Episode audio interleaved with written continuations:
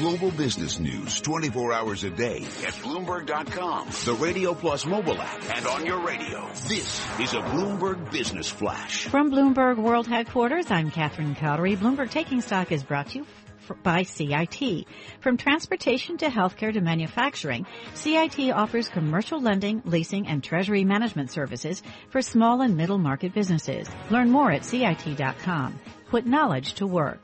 We check the markets every 15 minutes throughout the trading day. Now over to the first word breaking news desk for today's afternoon call with Bill Maloney. Bill? Good afternoon, Catherine. Main U.S. averages are a little changed right now with the Dow currently higher by 13 points. S&Ps are lower by a point and NASDAQ rises three. The small cap 600 is also a little changed and the U.S. 10 yield at 1.84%. Six out of 10 S&P sectors are lower led by losses in utilities, telecom, and healthcare, gains in materials, consumer staples, and technology. Dow transports fall 14 points, Nasdaq gain 19 and the VIX is higher by 2.9%. Dow leaders to the upside included DuPont, Apple, and Caterpillar, while Verizon, Microsoft, and Nike led to the downside. Live from the First Word Breaking News Desk, I'm Bill Maloney. Catherine? Thank you, Bill. And to hear live breaking news over your Bloomberg, type SQUAK on your terminal. Oil dropped for the fourth day, the longest stretch of declines in more than a month. Producers in Canada work to resume operations after wildfires and Iran continue to increase exports. West Texas Intermediate crude is down 32 cents a barrel, trading at 48.09. Spot gold down $1.20 an ounce at 12.59. 1251.70 and the 10-year treasury is up 132nd with a yield of 1.83%. And that's the Bloomberg Business Flash. You're listening to Taking Stock with Kathleen Hays and Pimm Fox on Bloomberg Radio. The shares of Valeant Pharmaceuticals are down more than 4% today, even as the company's chief executive, Joe Papa, speaks at the UBS Global Healthcare Conference in New York. This is Taking Stock on Bloomberg. I'm Pimm Fox, my co-host Kathleen Hays, and we are live in Tucson, Arizona for BNY Mellon Asset Servicing's 2016 Client Conference. Sasha Damouni joins us now, Bloomberg uh, Pharmaceuticals Health Care and First Word Healthcare reporter for Bloomberg, joining us from Bloomberg World Headquarters in New York. Sasha, thanks very much for spending time with us. You were spending time earlier uh, at the UBS uh, Healthcare Conference. What what did Valeant Pharmaceuticals not say that uh, investors were looking for? It was a good morning at the uh, UBS Healthcare Conference. Valeant was there, Allergan was there, and Medivation. So these are some really topical companies that everyone's looking at in terms of investors. So what's happening with Valeant is we want to really get a feel of what Joe Papa, he's been at his tenure as, as, as, the CEO for a few weeks now.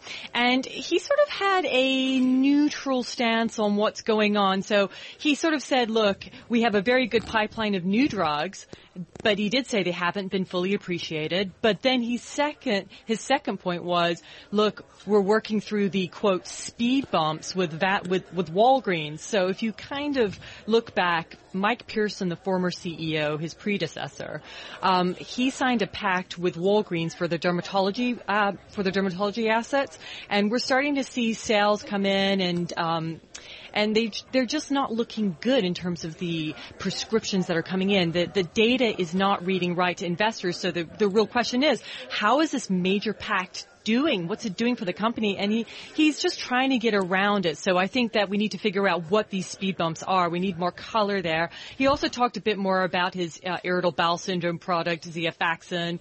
Um, they said that that's, that's, um, that, that has strong patent protection and that's been a concern. And then the other thing, um, obviously Valeant bought a company last year, Spruce Spruce Pharma for Addyi, which is their libido pill. They spent a billion dollars on this company and prescriptions have been lackluster. So he also said they're going to relaunch Addyi. So let's watch the space on uh, the Valeant commentary. Well, so Sasha, just just sum it up for us in this sense. He focused on speed bumps with Walgreens and other things, but are investors satisfied that since Mike Pearson left, there was all the turmoil over accounting, price increases, there was a now separate relationship with a controversial mail order pharmacy. Did they need to hear more about that or are they just willing to put that behind and look what's on the table now looking forward?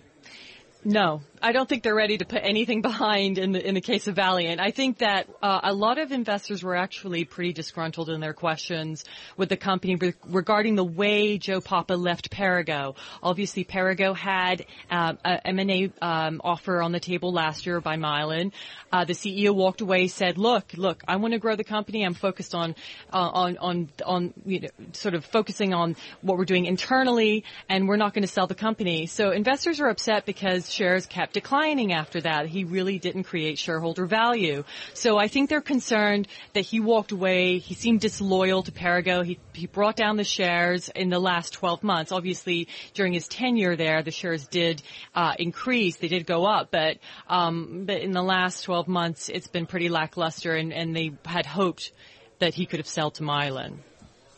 Uh, Sasha, uh, Allergan shares are down a little bit more than one and a half percent right now. Tell me what Brent Saunders, uh, the chief executive of Allergan, was talking about when it had to do with that generic uh, business that's uh, being sold to Teva Pharmaceuticals in Israel. So that was really the topic of the day, and people were asking what's going on with this $40 billion deal to sell its generics business to Teva. And it sounds pretty good, actually. It says, um, Brent Saunders said that the sale could close within weeks, and people have been concerned about antitrust issues. It's a huge deal. It's going to make Teva a massive powerhouse, and they're going to have to make divestitures. But from what it sounded like, the body language was positive and the wording was positive. Teva and the government have been working together on this constructively. So even though shares are down, obviously people were asking about M&A. He said they're not going to make large deals right now until there's more clarity on this. So he did say more deals are to come. More deals in the billions of dollar range. So uh, it still still sounds like an exciting year for Allergan.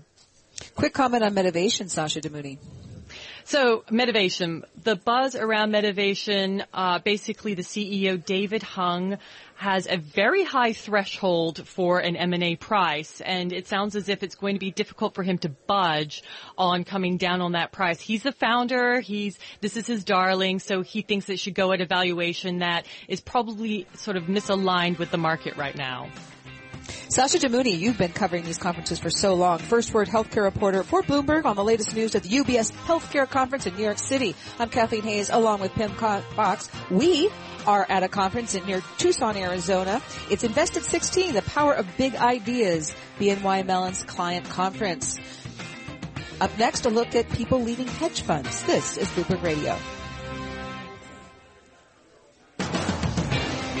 Bloomberg Taking Stock is brought to you by SS&C. More experience, superior technology, independence, and expertise. That's how SS&C drives the future of fund administration. SS&C, they are the future of fund administration.